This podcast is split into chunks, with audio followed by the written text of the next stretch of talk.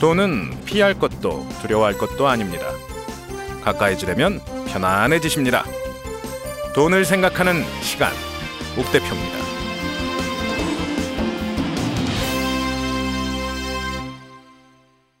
네, 안녕하십니까. 오늘도 다시 찾아온 옥 대표입니다. 오늘은 지금까지 했던 방송을 간단하게 정리하는 자리 한번 가지고 가겠습니다. 자, 처음 그러니까 순서대로 말씀드리기보다는 개념적으로 먼저 말씀을 드릴게요. 우리는 살면서 돈을 벌죠. 월급을 받습니다. 일을 하고 월급을 받습니다. 이런 걸 보고 조금 어렵게 한자어로 쓰면 근로소득이라고 씁니다. 이렇게 번 돈으로 무언가를 하고 삽니다. 옷 사 입고 밥 사 먹고 그리고 또 뭐 월세 내고 교통비 영화 보고 책 보고 여자친구랑 놀러 다니고 그 외에 간혹 공부도 좀 하고 뭐 이런 것들이 이제 돈을 쓰는 일들이 벌어집니다. 소비죠. 이렇게 소득에서 소비를 빼고 남은 돈이 우리는 대부분 모으는 돈이라고 생각을 합니다.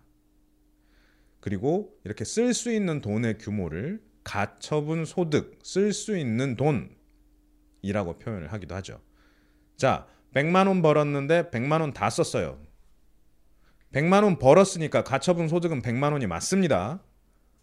근데 거기서 100만 원을 다 써버리면 모을 수 있는 돈은 없습니다. 근데 여기서 약간 저 조심하셔야 되는 게 여기에 모은다라는 개념에는요. 우리가 미래를 위해 위험을 대비해 들어둔 보험 상품이나 연금 상품, 기타 뭐 적립식으로 돈을 모으는 것들도 포함이 되어 있는 경우가 많습니다. 한 달에 20만 원짜리 적금 부었다. 뭐 종신보험인데 한 달에 10몇만 원 나간다. 증권회사에서 들으라 그래가지고 연금저축 하나 들었다. 한 달에 10몇만 원 나간다. 이렇게 해서 나가는 것들은 소비가 아니라 모으는 돈이라고 보셔야 됩니다. 그래서 대부분 뭐 100만 원 벌었는데 한 60만 원쯤 쓰고 40만 원쯤 이러저러한 형태로 모으고 있다. 미래를 위해 대비하고 있다. 가 일반적인 삶의 형태들이 되겠죠. 가끔 맨날 통장이 마이너스 된다고 불평하시는 분들이 있습니다. 이런 케이스에서 100만 원 벌었는데 60만 원 썼는데 미래를 위한 대비로 50만 원, 60만 원을 해버렸다. 그래서 결국 통장이 마이너스가 났다. 아니면 100만 원 벌었는데 정말 쓰는 게 너무 많다. 80만 원, 90만 원, 100만 원 써버렸다. 어떤 형태를 띠고 있는지 자기 스스로를 확인해 보는 작업이 필요합니다. 이게 전에도 말씀드렸죠. 무슨 가계부 쓰기가 됐건 어떤 무엇이 됐건 현황 파악이라는 표현을 할 수 있습니다. 자, 이렇게 소득에서 소비를 빼고 남는 모으는 돈, 이 돈이 내가 사는데, 내 가족이 사는데, 내 아이들이 사는데 남겨줄 수 있다면 보탬이 될 수 있다면 얼마나 좋겠습니까만은 지금은 좀 어렵죠 세상이. 그런 경우에는 이제 모은 돈으로 무언가 다른 행위를 하게 됩니다. 이게 불리는 행위 투자라고 불리우는 거죠. 투자의 대상은 눈에 보이는 것과 보이지 않는 것 둘로 나눌 수 있습니다. 보이는 것 부동산 아파트, 주택, 빌라, 상가, 땅, 뭐 이런 것들일 거고요. 보이지 않는 것, 주식 투자. 주식을 실제로 보시는 경우는 없으십니다. 그냥 숫자, 개념만 있는 거죠. FX, 채권, 외환 투자 역시나 안 봅니다. 금 투자. 설마 진짜로 금반지 사서 모아서 재테크를 하는 경우는 없으시겠죠? 시중은행에 나가 보면 금통장이라고 있습니다. 금을 이제 다시 또 환산을 해서 저금을 하게끔 해주는 거죠. 실물자산, 석유, 구리, 원자재, 뭐 이런 것들을 가지고 투자를 하는 방법들이 있습니다. 이 또한 말이 좋아 석유고 말이 좋아 곡물이지 이게 우리가 집에 쌓아놓고 투자를 하는 건 아니죠. 그 개념을 가지고 투자를 하는 거죠. 이렇게 해서 그런 부분에 대한 투자를 하게 되는 게 일반적인 형태입니다. 결국 우리는 살면서 돈을 벌고 쓰고 모으고 그걸 불리는 형태의 일들을 하며 살아가고 있다는 말씀입니다. 자, 지금까지 제가 방송을 통해 말씀을 드렸던 게 이러한 내용들인데요. 그 연관 관계, 그 세부 사항들을 조금씩 조금씩 더 파보는 시간 갖도록 하겠습니다. 다음 내용 말씀드리기 전에 AS 한번 하고 지나가겠습니다. 팟캐스트 들으시는 방법은 아이폰에서는 팟캐스트, 안드로이드 폰에서는 팟빵들 많이 들으시는 것 같아요. 팟빵에 이런 질문 올라왔었습니다. 일단 저 욕하는 거 아닙니다. 알랑방구 1번님 증권 거래 시 매도할 때는 증권사 수수료 외에 거래세가 붙는데 빠뜨리신 것 같습니다. 맞습니다. 제가 빠뜨렸습니다. 증권사 다니면서 워낙 그 증권사 수수료 계산만 했던 기억이 있어서 거래세를 까먹었습니다. 거래세가 그리 많진 않아요. 0.3% 100만 원 거래할 때 3천 원 정도가 붙습니다. 정확히는 코스피 코스닥 시장에 따라 조금 다릅니다. 코스피에서는 0.15, 코스닥에서는 0.3이 붙습니다. 대신에 코스피 시장에는 농어촌 특별세 0.15가 다시 붙어서 결국은 0.3%의 거래세가 나가고 있습니다. 근데 거래를 하실 때 거래세에 대해서는 너무 고민하지 않으셔도 됩니다. 그 증권사 수수료하고 거래세는 증권사에서 알아서 계산해서 알아서 계좌에서 빼갑니다. 어, 너무 그렇게 걱정하실 필요는 계산 다 일일이 해보실 필요까지는 없을 것 같고요. 그리고 트렌드가 조금씩 바뀌고 있어요. 증권사 수수료도 그렇고 거래세도 그렇고 점점 내려가는 추세입니다. 현재도 거래세를 없애자라는 의견들도 나오는 것 같습니다. 이게 또 왜 그러냐면 증권사 수수료 내부에는 그런 것들이 있습니다. 거래소, 한국증권거래소, 증권예탁원 이런 유관 기관들이 있습니다. 관계를 맺고 있는 공기업들이 있는 거죠. 이 공기업들이 본인들의 운영을 위해서 증권사가 받는 수수료 중 일부를 다시 또 자기네 수수료로 받아가는데 옛날에 주식시장이 처음 우리나라에 생겼을 때 생각했던 수수료 규모가 있었겠죠. 근데 이게 생각보다 우리나라 증권 거래 양이 많아지면서 거래소가 이익이 나버리기 시작한 겁니다. 예탁원도 마찬가지고요. 이건 공기업이라서 많이 벌어도 문제가 되거든요. 국회에서 맨날 뭐라 그러고. 그래서 그 수수료는 조금씩 낮아지고 있는 추세입니다. 거래세도 마찬가지. 이익을 보지 못했는데도 손해를 보고 팔았는데도 거래세를 내야 된다라는 불합리한 것들이 있어서 이 또한 줄어들고 있는 추세입니다. 어쨌든 알랑방구님 좋은 지적 감사합니다. 그리고 에이미 에이미님 잘 듣고 계시다고 글 남겨주셨고요. 블로그 주소 물어주셨는데 죄송합니다. 제가 게을러서 블로그는 못 하고 있습니다. 그리고 마지막으로 구루님 음, 유사 자문업체 어떻게 생각하십니까? 하는 질문을 해주셨는데 저도 싫어합니다. 일단 투자라는 건 본인이 해야 되는 거예요. 아파도 자기가 아파야 되고요. 판단도 자기가 해야 이게 말이 되는 거겠죠. 근데 꼭 종교 단체라고 할까요? 믿습니까? 하면 네 하고 따라가서 사고 그분을 믿으면 다 될 것 것처럼 이렇게 하는 형태는 아닌 것 같아요. 투자는 자기 판단에 의해서 해주셨으면 감사하겠습니다.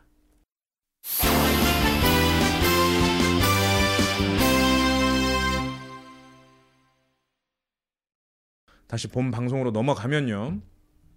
자기 판단으로 투자를 해야 됩니다. 그 말은 내가 지금 이 돈을 넣고 어떻게 기다리고 있으면 나중에 얼마쯤으로 돌아올 것이다 라는 판단을 하고 자기 돈을 넣고 특정 시간을 기다려야 된다는 이야기입니다. 그 시간이 매우 짧을 수도 있고 상당히 긴 시간이 될 수도 있겠죠. 자기 판단인데요. 이 자기 판단이라는 걸 하려면 먼저 생각이 있어야 됩니다. 고민을 해봐야 돼요. 이 고민이라는 게 별건 아니고요. 여기는 돈을 어떻게 벌까? 얼마나 벌까? 이렇게 벌고 있는 게 얼마나 오래 갈까? 이런 상상을 해보라는 말씀입니다. 전 좀 오버해서 한다 그럴까요? 저는 어디 저 새로운 분야의 직업을 가지신 분을 만나면 꼬박꼬박 꼬치꼬치 캐묻는 편이라서요.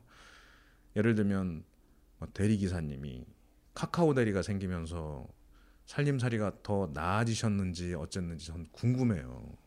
그래서 여쭤보면 2만 원 대리비를 받아서 카카오는 딱 20% 4천 원만 가져갑니다. 그 전에 있었던 대리업체들은 기본 콜비 4천 원은 4천 원이고 각자 알아서 보험료를 내야 된답니다.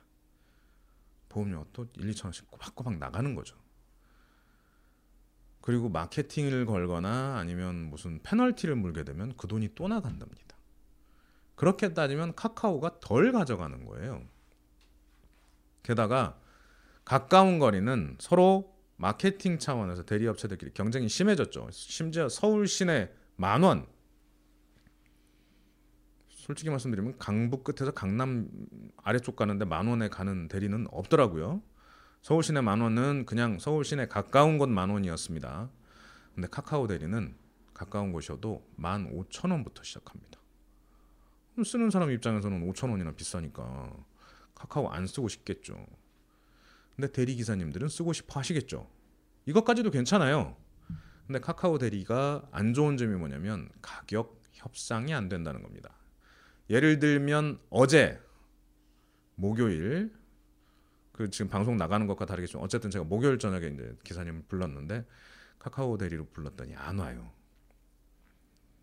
아시죠? 그 젊은 분들은 불금. 근데 저처럼 가정이 있는 사람들은 금요일 날은 아이들 성화에 놀아줘야 되니까 목요일 날 대부분 술을 먹게 됩니다. 그러고 대리기사님을 불렀는데 안 오세요.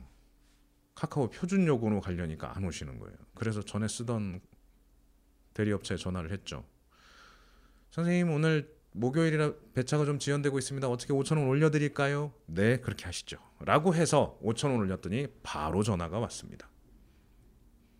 이건 또 기사님들도 5천 원 더 받아서 수수료 좀 더 내더라도 그게 더 낫겠다 생각하셔서 카카오 대리를 받기보다는 그냥 일반 대리 전화를 받으신 거죠. 자, 그렇게 가면 대리 기사님은 2만 5천 원을 받아서 콜비 20% 5천 원을 떼고 2만 원을 받아 가신 겁니다. 보험료 1천 원을 더 내더라도 1만 9천 원, 뭐 이래저래 마케팅 비용이 들었다 하더라도 1만 8천 원 이상 받아 가셨겠죠.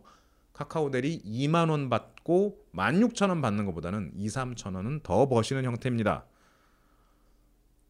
대리 기사님들이 세상이 그렇게 움직이더라고요.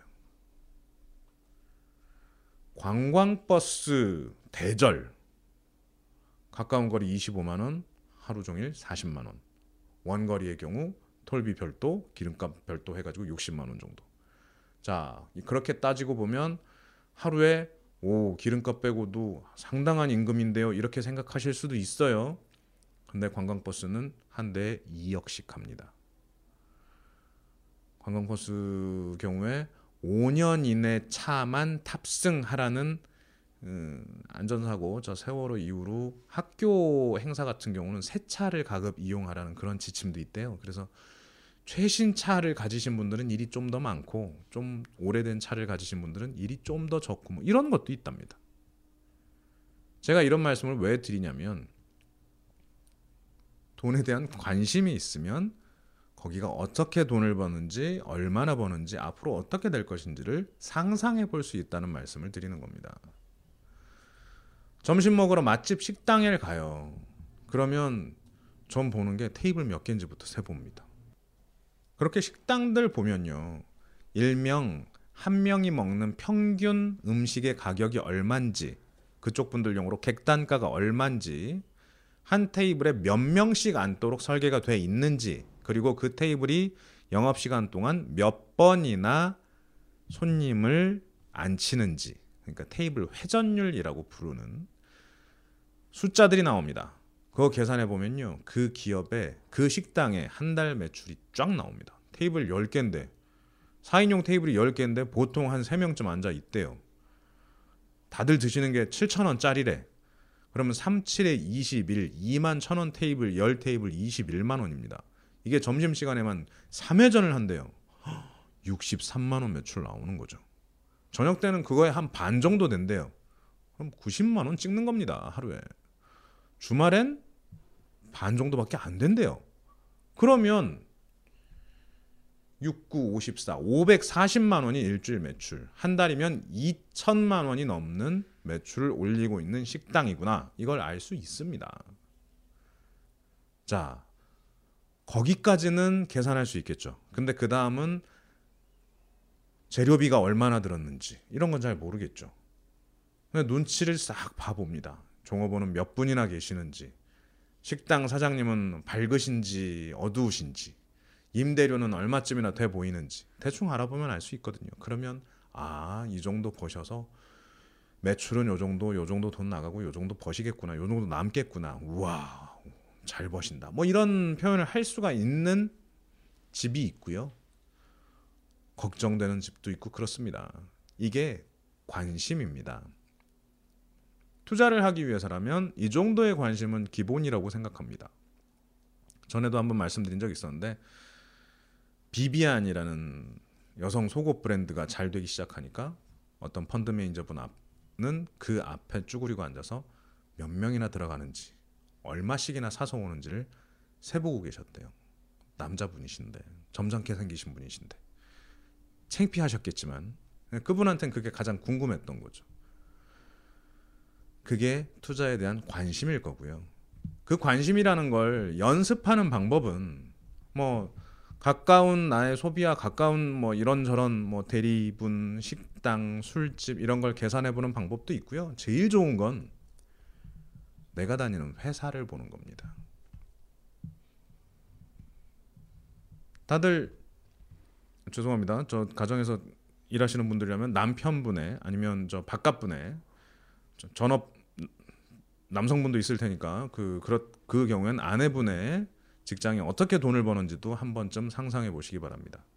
그냥 나는 마케팅이니까, 나는 뭐 경리니까, 나는 비서니까, 나는 생산이니까 라고만 생각하지 마시고요. 회사 전체를 보시고 우리 회사가 어떻게 얼마나 돈을 버는지, 앞으로 어떻게 될 것 같은지 한번 알아보시기 바랍니다.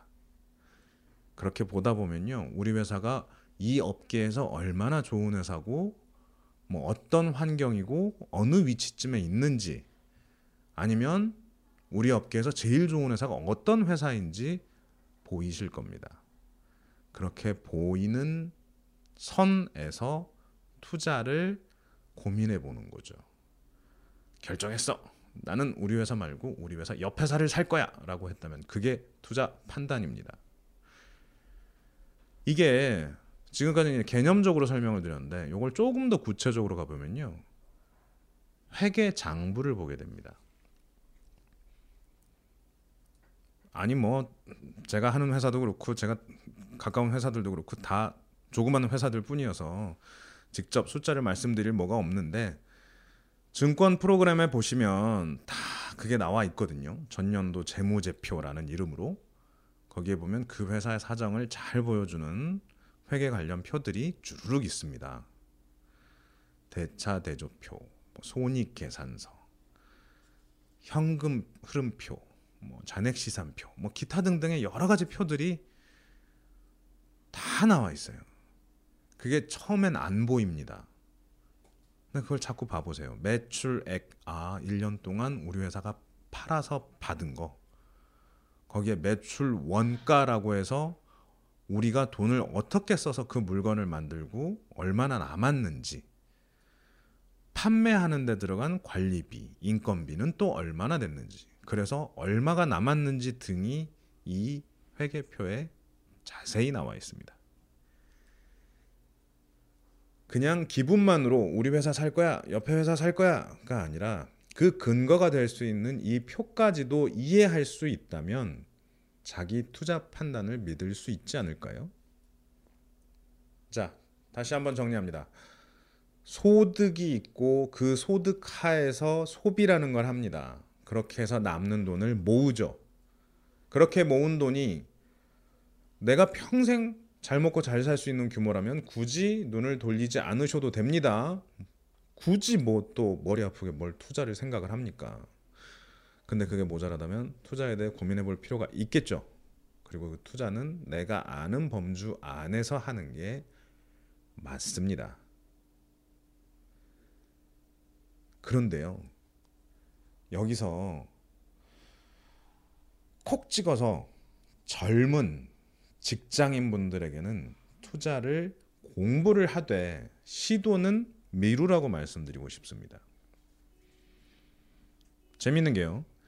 이 회계표를 이해를 한 상태에서 회사를 다시 보면요. 우리 회사에 뭐가 부족한지, 뭘 해야 되는지 눈에 보이실 겁니다. 그거 열심히 하면요. 윗분들 눈에도 드실 겁니다. 진급에도 매우 유리해질 겁니다.